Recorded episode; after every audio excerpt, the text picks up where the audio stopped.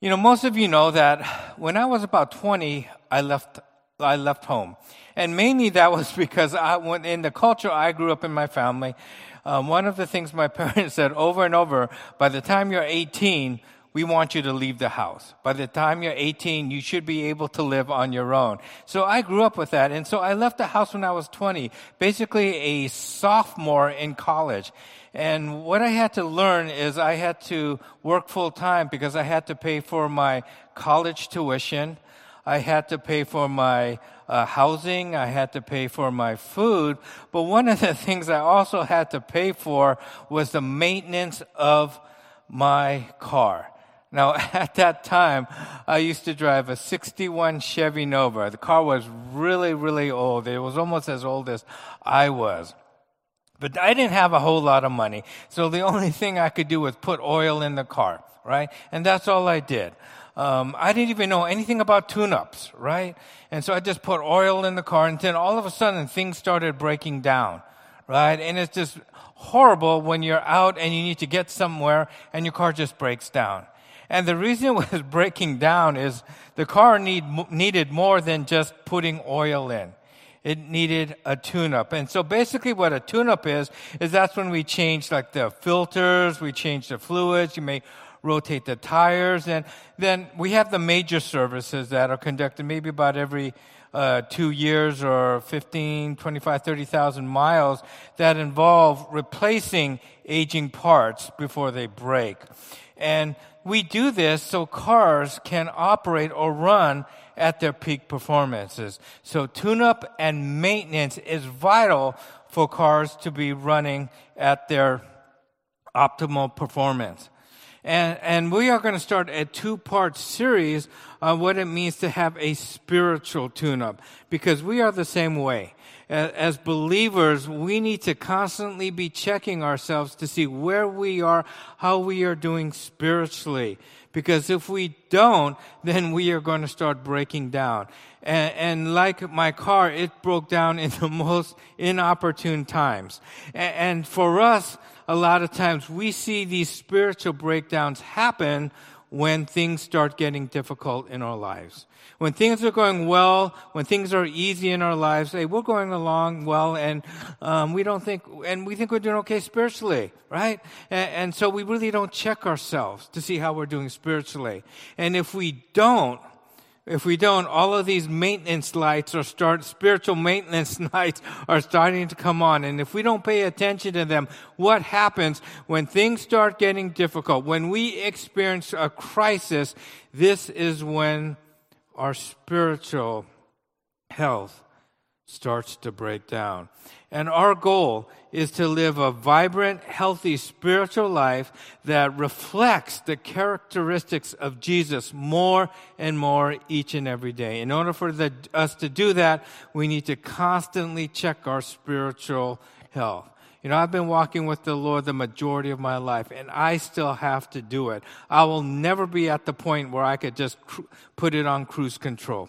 I'll always, and I still need to constantly check my um, spiritual health. And so if you turn with me um, to uh, 1 John chapter 2 verse 1, we are going to start our um, part one of our series, the spiritual tune-up.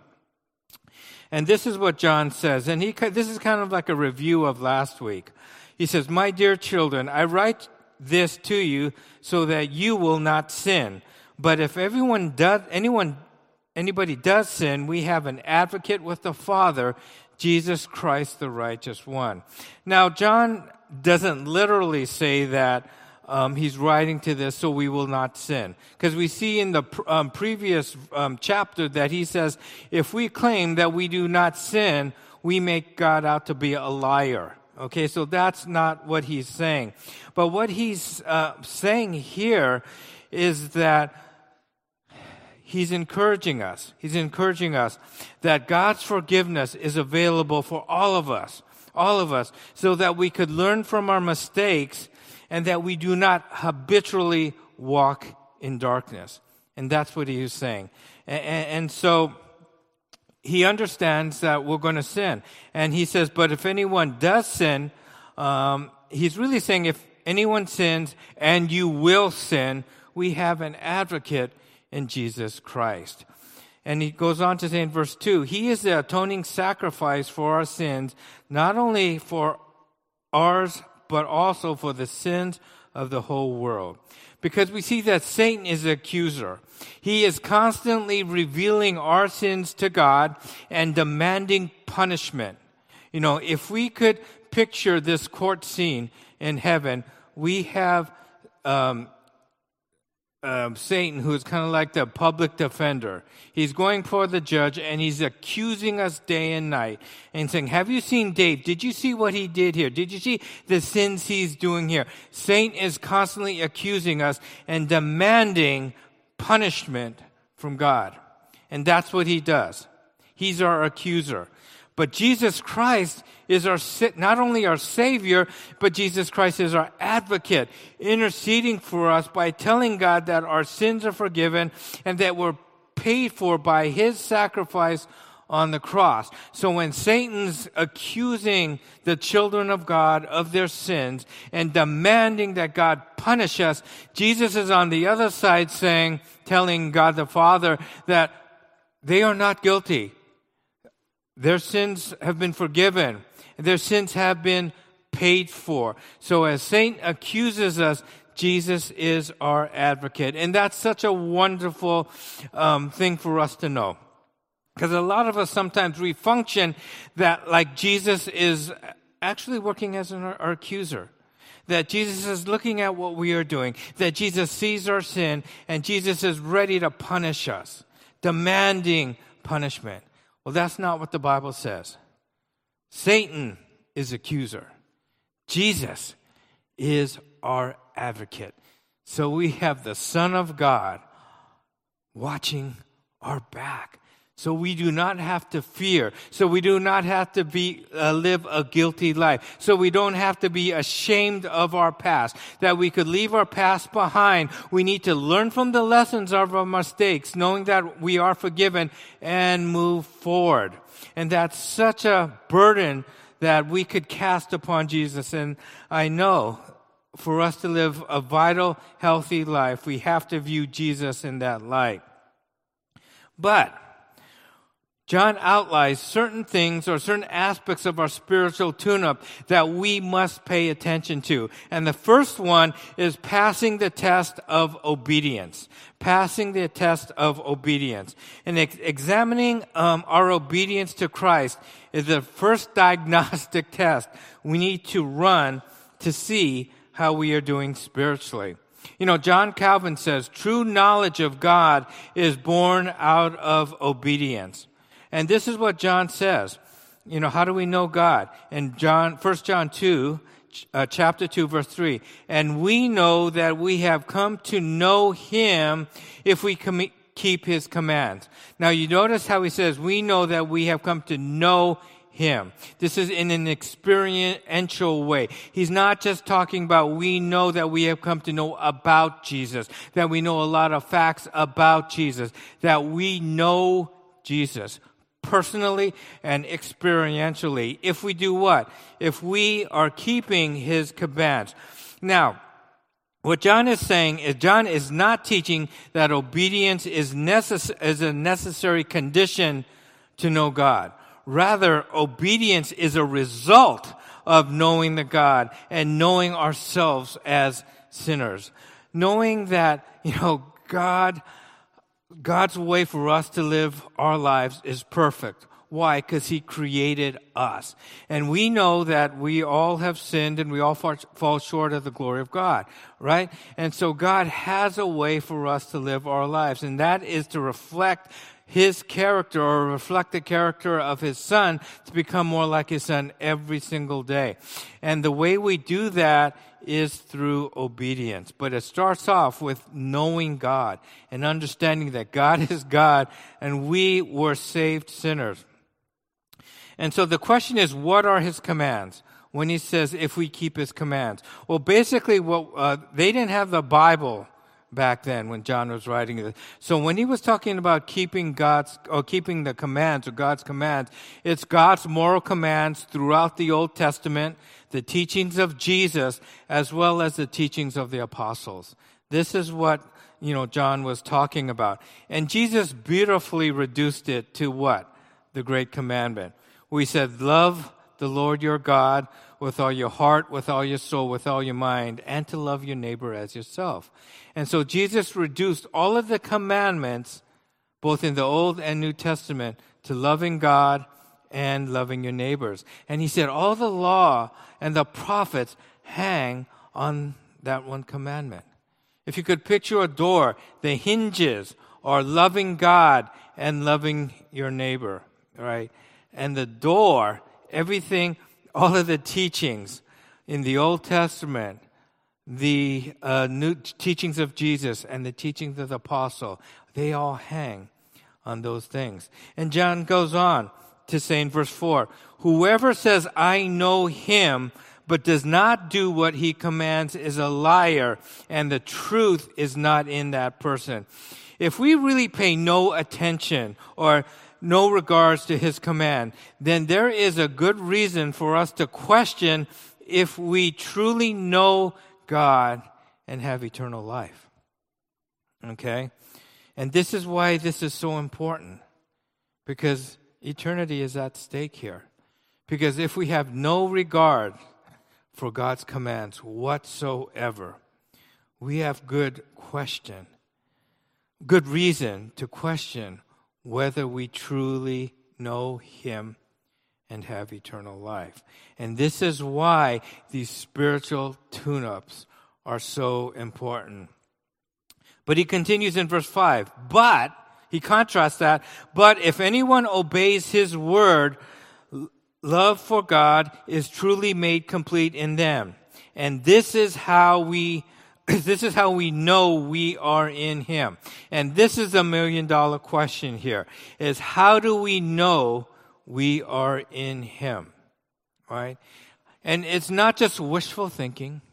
How can we know objectively for sure that we are in him? And he goes on to answer that question in verse 6. Whoever claims to whoever claims to live in him must live as Jesus did. And that's the answer to the question. If you really want to know for sure, with beyond a shadow of a doubt, that you know God, and this is after you have accepted um, Jesus as your Lord and Savior for the payment of your sins and become a child of God. You, you want to make sure you know that you were not just going through the motions when you came to know Jesus Christ, that that decision you made was true. It's right here. You must live as Jesus did. Knowing God and having fellowship with God must be expressed in how we live. Let me repeat that. Knowing God and having fellowship with God must be expressed in how we live. It's not just what we know, it's how we live. So, how did Jesus live? What were some of his commands? And Jesus gave a lot of commands in telling us how we are to live life in his kingdom, right? And I'm just going to give you 10. The rest of them we see in the gospels and who quoted by the apostles. But the first one is to remain in me. Remain in me. Meaning Jesus is the source of our spiritual strength, our power. We can do nothing outside of the power of God or the power of Christ. And we are to remain in Him. Okay, we are remain, we are to keep ourselves plugged into that vine, which is what? Jesus. We're just the branches. He's the vine where we get our power, our nutrients, and our strength. And then he says, deny yourself and daily pick up your cross. Luke 9 23. Basically, what he was saying is, you know, now you are on a new mission, right? It's not about you. You need to deny your desires, your wants, and replace them with the desires and wants and dreams and passions of Jesus, right? And you have to be willing to sacrifice for him. Being a living like Jesus isn't easy. We're going to have to make sacrifices. We're going to have to pick up our cross daily, and that's what he says.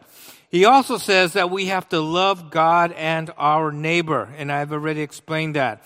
But Jesus, if we want to live like Jesus, we have to forgive.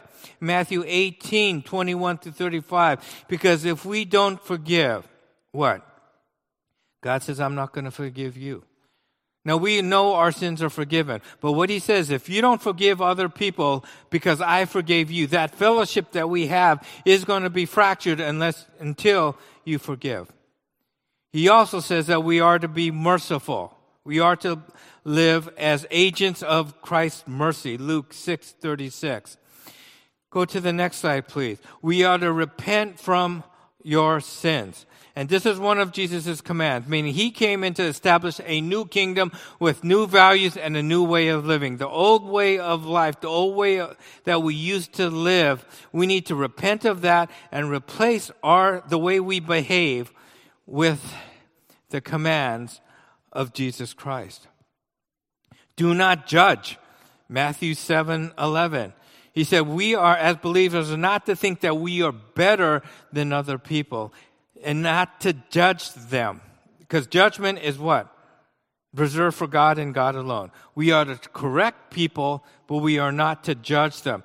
Love your enemies, Luke 6, 27 to 28. Seek first God's kingdom seeks first God's kingdom. And this is what Jesus did. Everything Jesus did was to establish God's kingdom here on earth. And as believers of Jesus Christ, that is our primary focus and our primary goal is not to seek first our kingdom, not to seek first our desires, not to seek first what we want to do, but what? To seek first God's kingdom. And lastly, make disciples. Matthew 8, 28, 18 to 20, where Jesus said, go make disciples of all nations. As believers, our goal is not just to worry about our own spiritual health. It's not, our spirituality is not individual. We belong to a part of a larger body. And what is Jesus saying here? As we grow spiritually, it's not just for the sake of us to grow spiritually for our own personal sake. No, it's so what? We could disciple others so they could become more like Christ. Now these are just 10. You know, there are a lot more. And I encourage you to study the commands of Jesus because that way you will know how to live like Jesus. Obedience to Christ's commands is a pathway to becoming more like Christ. Obedience to Christ's commands is the pathway to becoming more like Jesus. Since we are created in God's image, the best way and the only way to live our lives is to live our lives becoming more and more like Christ Himself. It's this doing versus being. Now, when I um, started my ministry, this was something that, uh, a concept that was talked about a lot in the 90s, where there was a concept of how we live our faith, doing versus being right? Doing was just doing all of the things on the checklist. I'm going to pray. I'm going to give. I'm going to do this. I'm going to do that. I'm going to serve. And, and our relationship with Christ was all about doing things, right? Doing things. And in one sense, that's a lot easier, right? Than to start actually seeing the fruit of the Spirit being lived in our lives.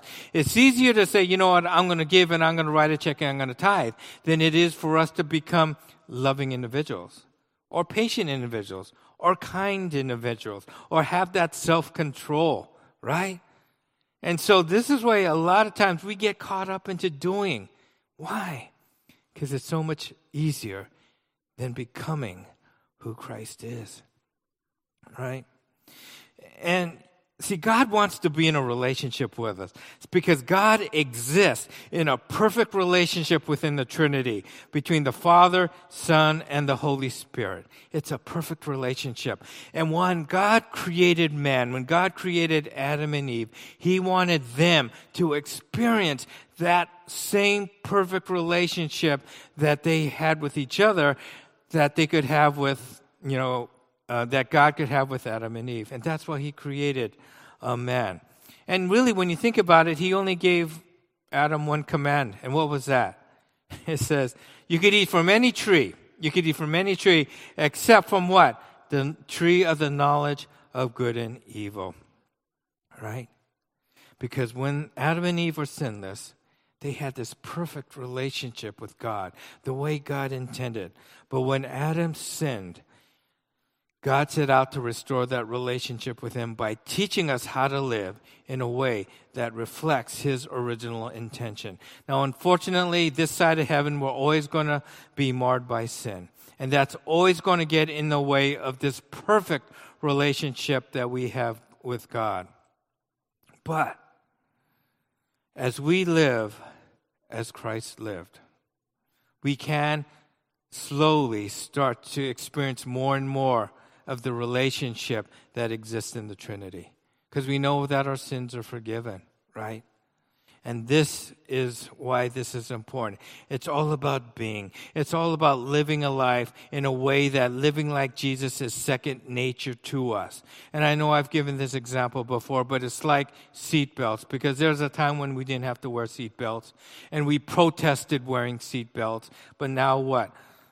I think when we get in our car, how many of us think about, oh, we've got to put on our seatbelts? No, we just do it. And really, this is what Jesus wants from us. This is what God wants from us. He doesn't want this army of soldiers that say, yes, sir, yes, sir, yes, sir, yes, sir. No, He wants us to live a life where living like Christ becomes second nature. It's just part of our being and how we do this. And so the second um, test is that we need to pa- is passing the test of love. It's examining how examining how we love is a diagnostic test to see, and we run to see how we're doing spiritually. In 1 John 2 9, he said, And anyone who claims to be in the light but hates a brother or sister is still in the darkness. Anyone who loves their brother and sister lives in the light, and there is nothing in them to make them stumble. So what he, he equates hating our brother with living in darkness and love with living in our li- living in the light. And so he goes on in verse 11, but if anyone who hates his brothers and sister is in the darkness and walks around in the darkness, they do not know where they are going because the darkness has blinded them.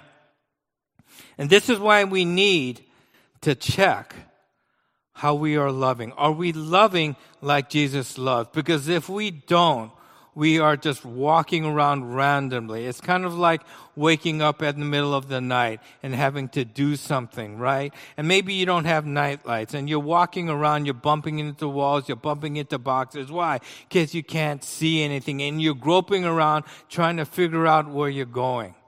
Well, that's your spiritual life if you don't love the way Jesus loved. And this is why passing this test is so important. Because if we don't, we are habitually living in darkness. It says, love is the ultimate, ultimate characteristic of a disciple of Jesus Christ. Love is the ultimate characteristic of a disciple in Jesus Christ. John 13, 34. A new command I give you, love one another as I loved you, so you must love one another. Jesus is saying, look, I loved you. I loved you. And since I loved you, you must love one another. That's a command of Jesus Christ. And then he continues, Verse 35, by this everyone will know that you are my disciples if you love one another. How does, say, how does Jesus say that people will know that we're his disciples? Because we know a lot about him? Because we go to church? Because we serve in Sunday school? That we tithe? No. He said, people, the world will know that you are what? His disciples if you love one another. And even in 1 John 4 7, later on, John says, Dear friends, let us love one another, for love comes from God. Everyone who loves has been born of God and knows God. Once again, what John is saying, you want to know if you know God or not? You want to know if your commitment was not just wishful thinking? If you really want to know if you know God, what does he say? If you love one another.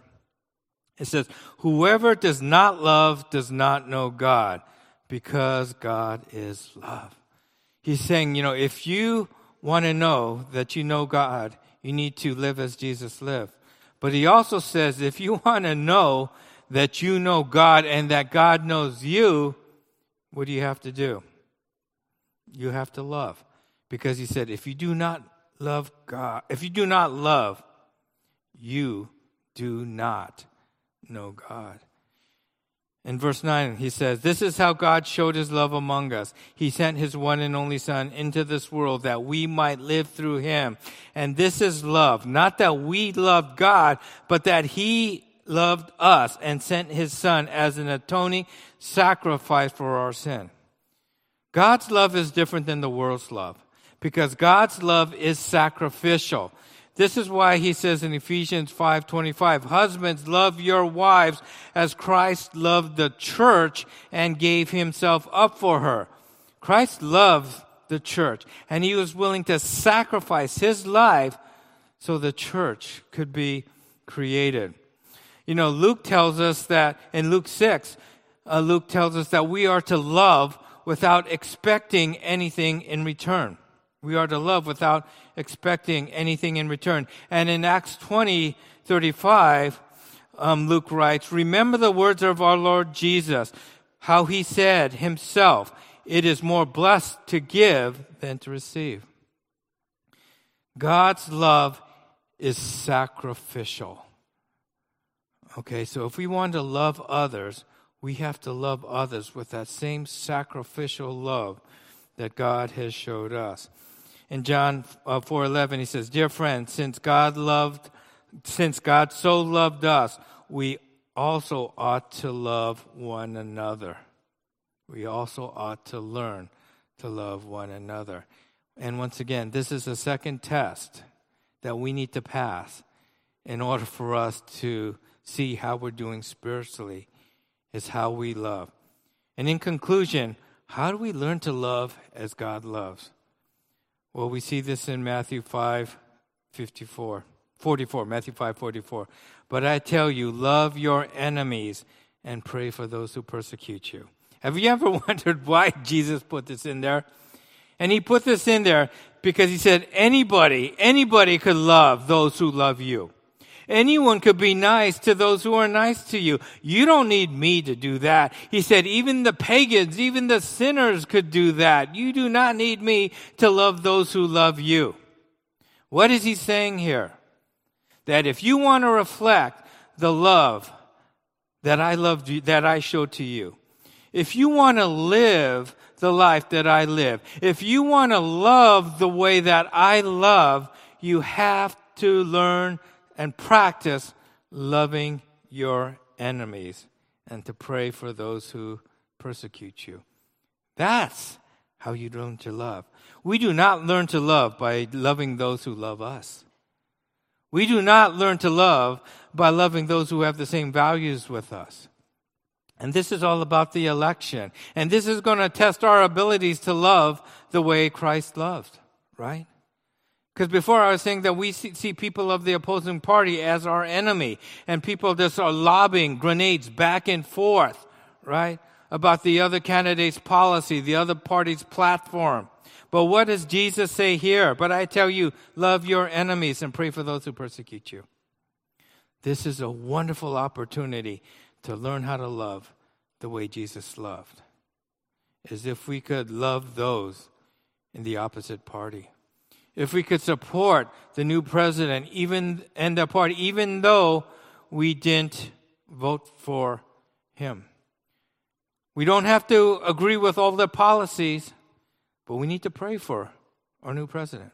All right? We need to see people as the opposing part. We have to love those in the opposing parties, whether they show us love or not, whether they respect us or not. And that's how we learn to love. And unfortunately, that's not an easy way to learn how to love, but that's the only way we learn how to love. And so, once again, today we talked about passing the two tests. Um, next week, we're going to take a look at two more tests to see how we are doing spiritually. And today, we had to learn to, we have to pass the test of obedience, and we have to pass the test of love. So, what's a weekly challenge? Our weekly challenge is this. I'd like us to read 1 John 2, 1 to 11, two times a day. It's only 11 verses. You could do it. I want you to read it when you get up, but I also want you to read it before you go to bed. And when you read it when you go to bed, I want you to evaluate evaluate your day or assess your day in light of John 1 uh, 2 1 through 11. How did you do?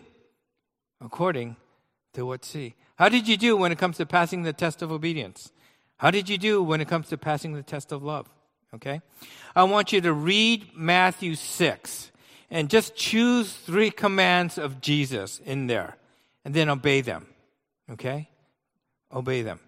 And then take one action step to love someone in your life who is difficult to love.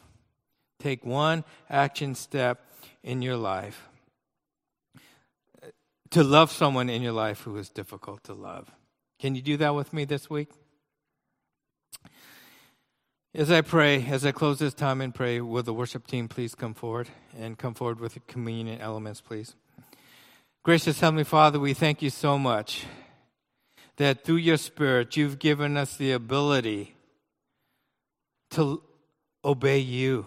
And our obedience, Father, comes from knowing who you are, from being grateful for sending your Son to die for us, that we can have a relationship with you, being grateful that you are our advocate and that you are not condemning us but Father, that you have our back and you are protecting us and defending us from our accuser, Satan.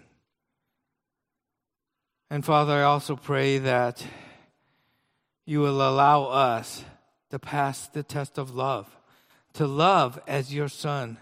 Jesus loved. And Father, we thank you that you gave us an example of how to love, that we don't have to figure it out on our own. And Father, we know how to love because you first loved us. So, Father, I pray for each and every person who's uh, listening to this right now. And Father, even if you're listening, for those of you who are listening and may ha- have not made a commitment to Jesus Christ, did you know God created you? And this is the way He wants you to live. So just try to do this. You may not know a whole lot about the Bible, but if you could just read, open your book to where it says Matthew. And then you'll see Matthew, and then there was a Roman, there's a number six. Just open to that and read it. And just try, just try to obey some of the things Jesus um, said and see what it does for your life. But once again, Father, thank you that we can know that we know you and that you know us, that we don't have to guess, that we don't have to worry about whether or not we know you. And Father, I pray for us, I pray for myself, that we would constantly uh, um, check our spiritual lives, to check our spiritual health, to see, Father, how we're doing spiritually, to correct any areas where that need to be fixed. And Father, to continue in the areas that we're doing well. And Father, I pray that as we become more and more like your Son, Jesus Christ, through our obedience to your words and your commands, that our actions will be come second nature. That we won't have to think about living like your son, Jesus Christ, because that'll just be who we are and how we live our lives. Thank you. In your son's name we pray. Amen.